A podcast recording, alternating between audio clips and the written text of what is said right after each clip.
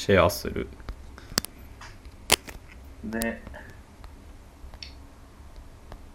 ペースト。これ。スラックに投げてみた。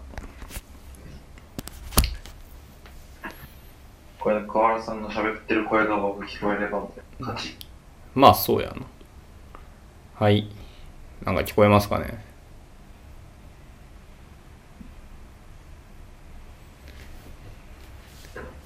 うーん、コメント来てるのか、これ。聞こえました？スタンド FM でも僕の声さっきあ、待って、俺が音声出しねえ。どうっすかね。ちょっと遅れてですけど普通に聞こえましたこっちはでも何も聞こえてねえな。え？あでもその Discord でうん。あ桑原さん喋ってるだけだから聞き手の方があのー聞こえればいいんじゃないですかねああ、まあ確かにそれはそうか。そうそうそうそう僕たちは普通にこの Discord で喋ってて桑原さんがひたすらうん。ライブで配信するっていうああ、まあまあ、それでは別にいいですけどね。そうしましょう、はい。特に話すトピックが決まってるわけではまあないので、、そうですね。話すタイプ決まってるわけではない。はい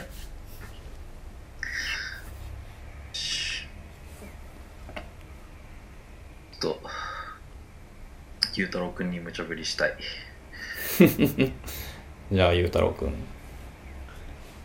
ァシリテートを。ファシリテーションをお願いしたい。お願いしたい。ゆうたろう村上反応ない。ゆうたろう反応がねたら便所行ったかな。かん？じゃあ、ゆうたろう後回しで、まあなんか話すトピックなのかなまあ、ちょうど、確かに昨日やったメンバー4人、ちょうどだからね。そうですねまあその話でもうん。しますか開発費は。まあ費はもう何もないけど。いやない会社全体では発表しましたけどねまあ、そうね。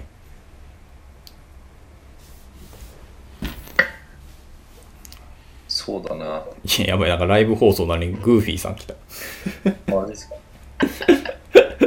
この適当な雑談が流れる。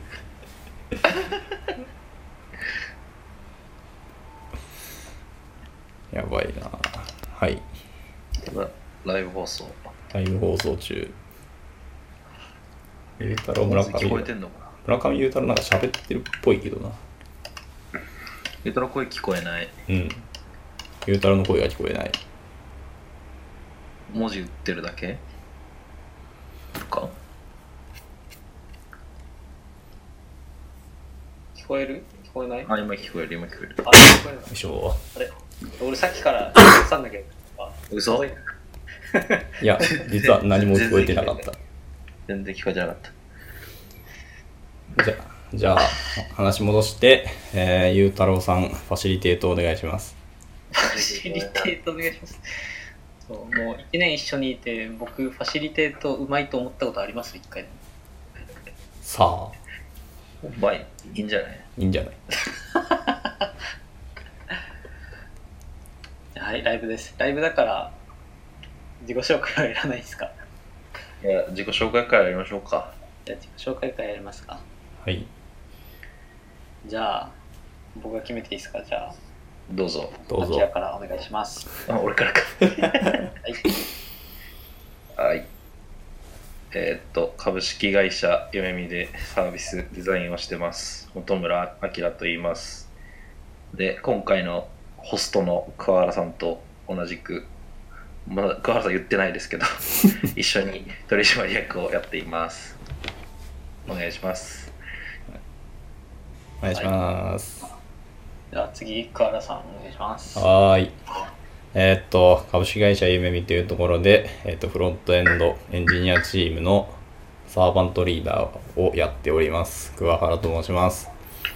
えー先ほどのアキラ元村と一緒に今回チャレンジ取締役で取締役になりました。よろしくお願いします。が、えっ、と、参加した時どんな感覚だったのかを聞いてみたいかもね、そしたら。あ、なんすか、もう一回聞いてるんですか？んあ、僕は、そう、多分企画段階から言ったけど、オトベッチは厳密に言うとちょっと後から入ったじゃないですか。そうですね。あ、そうですね、うんそうですね。オトベッチ的にはどうだった、どう思ったのかみたいな企画の話から。それ気になりますね。いや、なんか、どう、うーん、すコンセプトはすごい、最初ざっくりとしか聞いてなかったんで、なんか、こんなふんわりとした読書アプリ、どこにでもありそうなんだなって正直思って。まあその提供された OUI のあれとか見て、あのーどういうところに重きを置いてるのかっていうのが理解できると、おお、ちゃんと考えられてるんだなってすごい。最初は正直2番煎じだと思ってま あ、そうやろうな。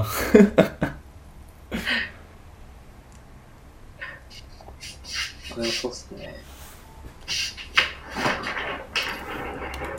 まあ、俺ははい。あ、いいよ。先どうぞ。あ、どうぞ。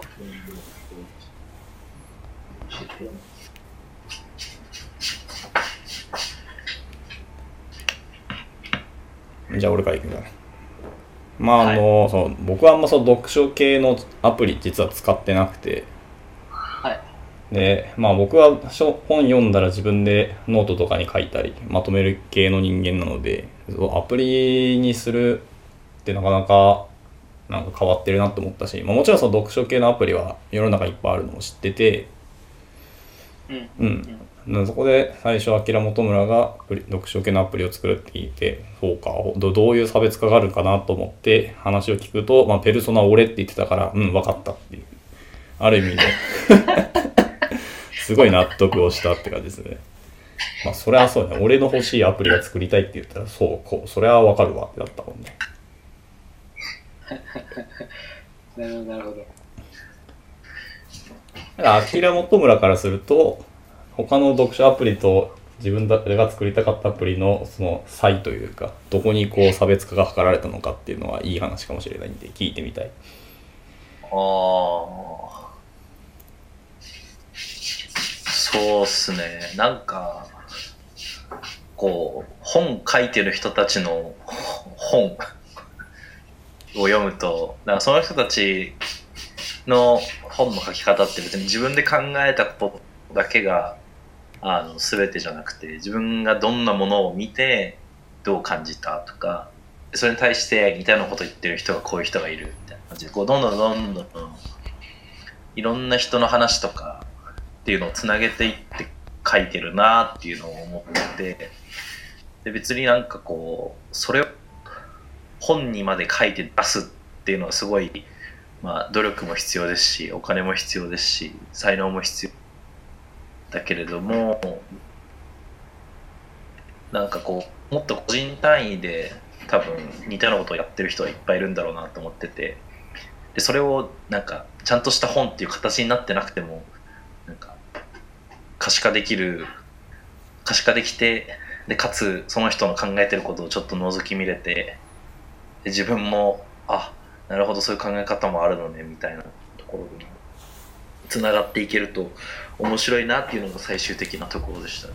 普通の多分本のアプリとかだとなんか自分の本棚みたいなビューがアプリにあると思うんですけどそれはわかるけど他の人の本棚はよくわからんしあ他の人の何読んでるとかはなんかこの本が売れてますっていうのはわかるけど別にそれ俺と関係あるかどうかわからんみたいななんかそういう。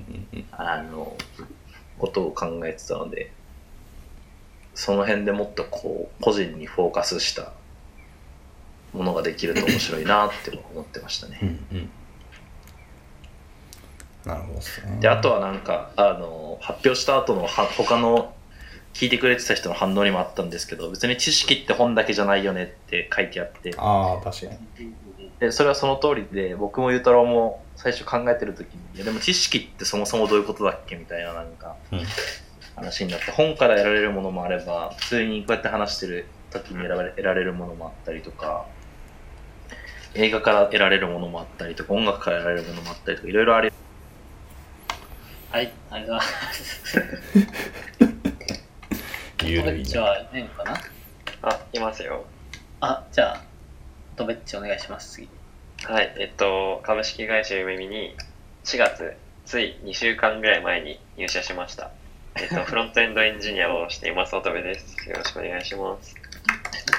じゃあ、そうですね。1週間前ですね。うん。でも、もともとインターンで、インターンではいつからいつからでしたっけ？えっと、去年の4月23かな ?4 かな？ちょうど1年ぐらいですね。うん。もうすぐ1ほ年。ぼ変わらないですね、じゃあ。ぼ僕4月、去年の4月1日入社なの。そうだったんですよね。へえ、そうだったんだ。ほぼ変わらないです。えー、なるほど。びっくり。はい、最後に僕、株式会社ゆめみであのインタラクションデザイナーとして働いてます。村上裕太郎です。えーっと、この3人と一緒にいつもなんかわちゃわちゃやりながら頑張っています。よろしくお願いします。お願いします。お願いします。はい。じゃあ、何について話そうか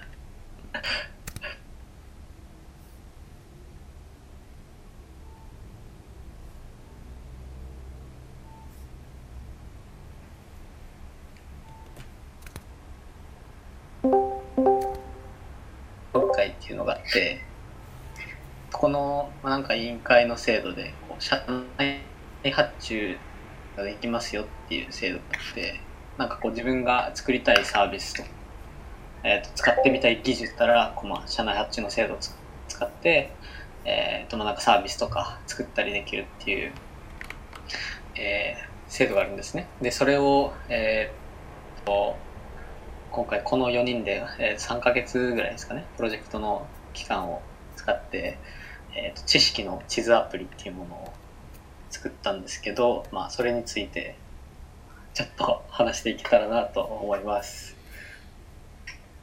お願いします。どうしよう、概要も説明する？概要、まあ、ざっくりでも、そうね、じゃあ概要、概要はあきらもとむらからサービスの概要をちょっと。ああ、サービスの概要、サービスの概要、えっと、知識の地図アプリっていうのは、そうですね、簡単に言うと、えー自分がこれまで読んだ本とかをどんどんどんどん蓄積していって、えーっと、自分が読んだ本、まあ、知識はこんだけあるんだぞっていうのが、えー一見できる一覧でこう見ることができるアプリででまあそれぞれの本には、まあ、普通の読書系のアプリとかでできるような、えー、とメモの追加ができたりとか気になったページとかにメモ追加できるんですけどまあそんだけじゃなくていろいろ発見したこととかっていうのをこうつないでいくっていうことができるなんていうんですかね。こうネットワーク上につながる人の考えてることとか思考とか自分の発見とかをどんどんどんどんつないで拡張できるようなサービスアプリになっています。うんうんですかね？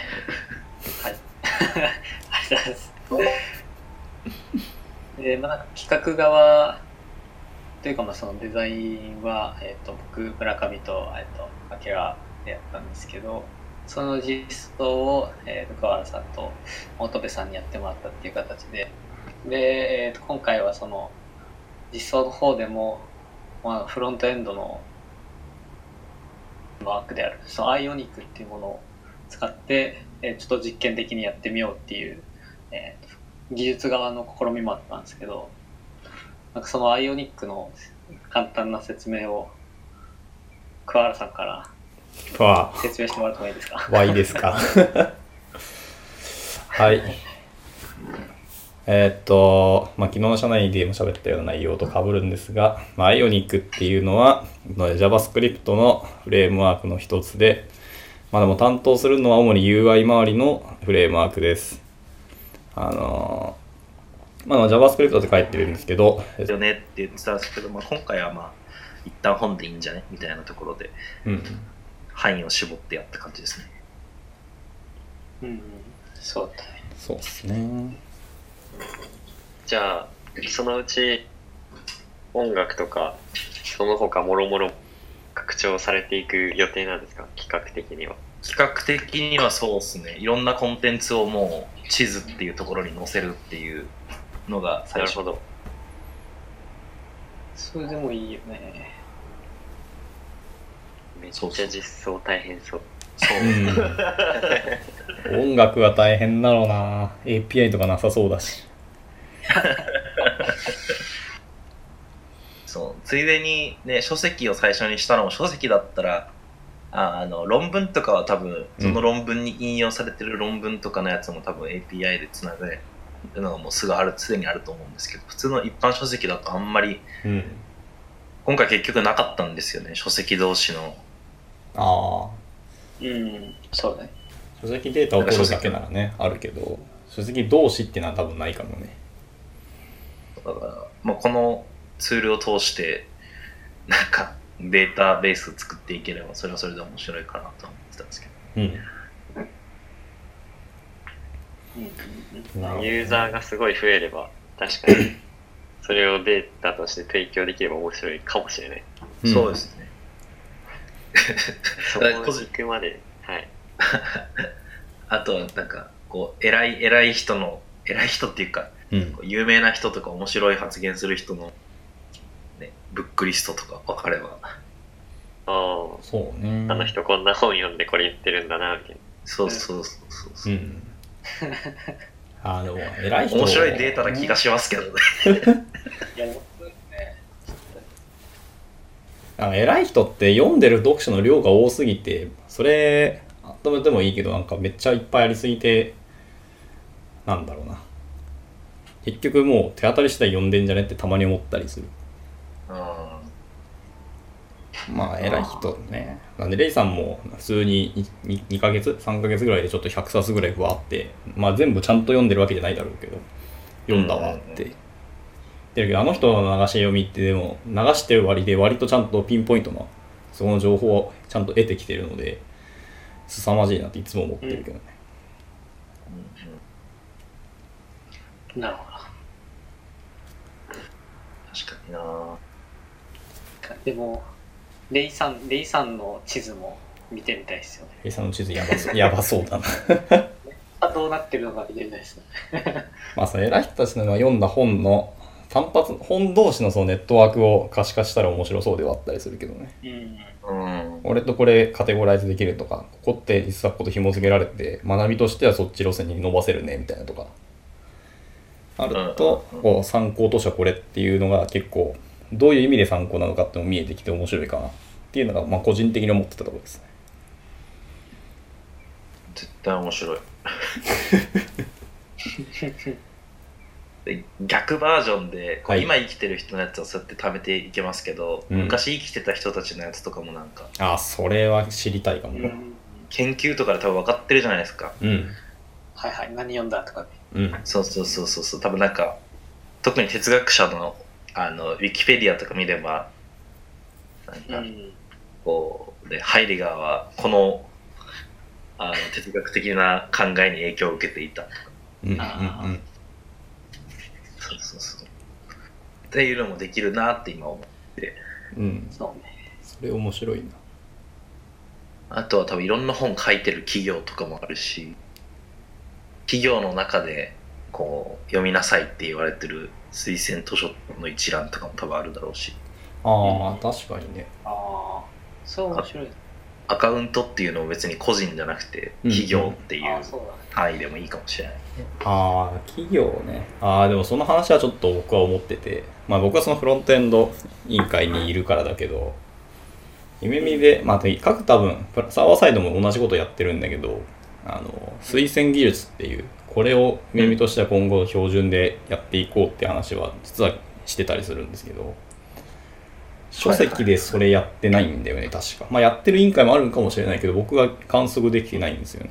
なので、うん夢見社のエンジニアとして、この本おすすめみたいなのがあると今後の、まあ、新卒とかだとその裏で動くえーっとあれですね JavaScript フレームワークは今は何でもよくて、えーまあ今まではずっと Angular とセットで動いてきたんですけど今最新バージョンから、まあ、React でも Vue でも Any フレームワークで動く形になったって形ですね。はい、なので、まあ、UI を Ionic で装飾しながら中のロジックを別のフレームワーク、まあ、今回は Angular 使って Angular で書きながらで最後アプリケーションにビルドするのを、えー、とキャパシターっていう、えー、と Ionic 社が独自で作ったフレームワークがあってこの3つが合わさって一応 Ionic フレームワークっていう名前がついています。うんななので僕らは JavaScript を書くんですけど、えっ、と iPhone とか Android のいわゆるスマートフォンの端末の API、まあ、カメラだったりプッシュ通知だったりファイル操作だったりとかいうのを JavaScript 書くだけで一応できるっていう、まあ、結構話だけ聞くとすげえじゃんっていう技術なんですけど、まあ、それを使って、まあ、フロントエンドの人間でもネイティブアプリが作れるぞっていうこう希望のあるフレームワークとなっております。はい、まあそんなところですかね。はい、ありがとうございます。昨日一応、あの、プロジェクトの期間が一旦終了だったんで、えっ、と、社内にこう今話したような全くまあ同じ内容を話したので、ちょっとあれなんですけど、なんか、僕、あの、昨日、そういえばは、あの、話したかったんですけど、話せなかったなって思ったのがあって、どうぞ。終わった後に。うん。あなんかあの初期構想をあの、まあ、このプロジェクト自体があのアキラモトロラが最初にこうこういうアプリ作りたいんだよねみたいなところから始まってるんですけどうん。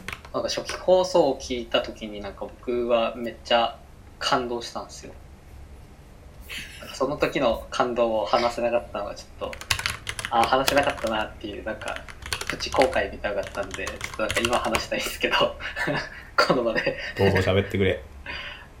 なんか僕が、えっ、と、まあ先ほどその地図アプリの概要をちらっと説明してたんですけど、あの、アキラが。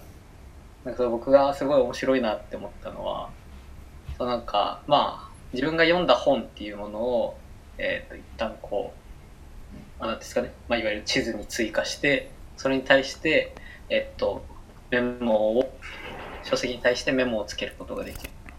で、なんかその、さらにそのつけたメモ同士を例えば書籍 A のメモと書籍 B のメモがすごい近いなみたいな意味的に似てるなっていうふうに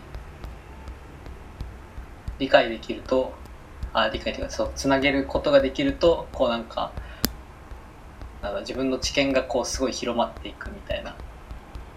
でなんかアキラとずっと一緒にいた時にまあ、なんかいつもどういうふうに本読んでるのとかどういうふうに頭の中整理してるのって聞いた時に、えっと、全く同じ話をしてたんですよね。自分の中でこういろんな、まあ、点と点がつながっていくみたいな形でこう自分の頭の中に地図みたいなのがあるっていうのをもともとアキラが話しててなんかそれをなんていうんですかねアキラの考え方をそのままこうソフトウェアに落としたみたいなこれアプアプリだなと思ってあなんかすごい面白いなと思ってでなんかデザインデザインってって言うとちょっとなんかおこがましいですけどなんかこう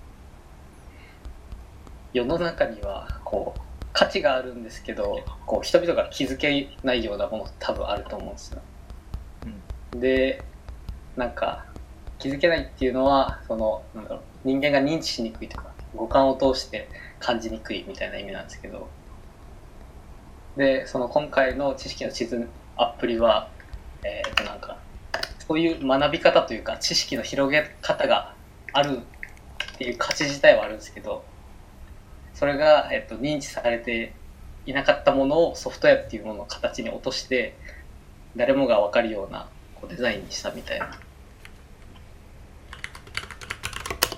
ところが結構僕は感動してすごいってなんかちょっと触れてましたっていう話なんですけど ちょっとキレキレでも中途でもいいけど、採用でも、なんか近しい一言か、まあ、あとはレベル感のミうんミスマッチもなくなってくるのかなと思ったりはしましたね。うん。確かに。まあ最終的にでもなんかお決まりの本とかになりそうだけど、いいんじゃないですか。うんまあでもお決まりの本ってやっぱそれだけ、まあ、名著だからお決まりとも言われるんですよね。うんうん。いや、でもいいっすね。そうまあ他人が読んだ書籍とかの共有は絶対面白いと思うんだよな。うんうんう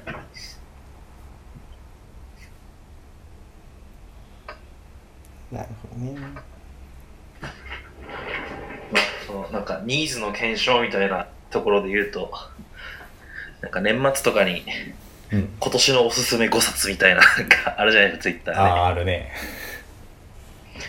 あれ、でもあれ、リストじゃないですか。うん、リストだね。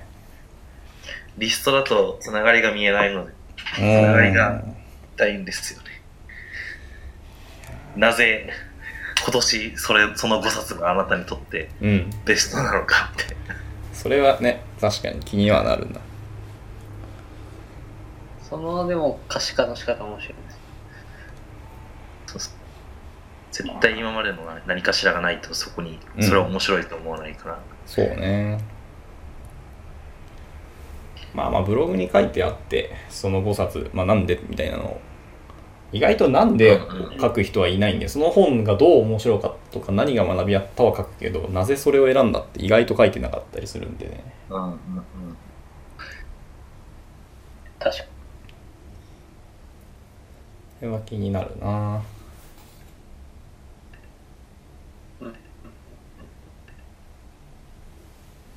いやー意外とスタンド FM うん。難しかったなスタンド FM 意外とむずいね。意外と難かった僕も初めてライブ放送やってるけど。なかなかこんな使い方多分してる人いないね。まあでもライブ配信って言うてでもこれ、あれか。なんだっけ。ああ、もう名前忘れたけど。こっち側の一方的なフラッティングなので、確かに相互に音を聞き合うっていうのは難しいかもしれんな。うんあーはいまあそれできたら多分いろんなとこ、YouTube もニコ動もやってそうだけど、やって、やれてないっていうのは多分そういうことなんだろうなと思うね。うんネットワークの話になってくるからね。インスタできてるのすごいっすね、それ。うん、だからね、まあ本当は技術的にはできるとは思うんだけど、それをやるかやらんかはまた別の話だからね。うんビデオ電話と一緒なの？ああ、まあでもそういうことになるよね。だからまあ帯域とかネットワークの話だと思うけど、うんまあ僕もあんまこの辺詳しくないんで、ネットワークは、インフラが弱いんでね、また僕は。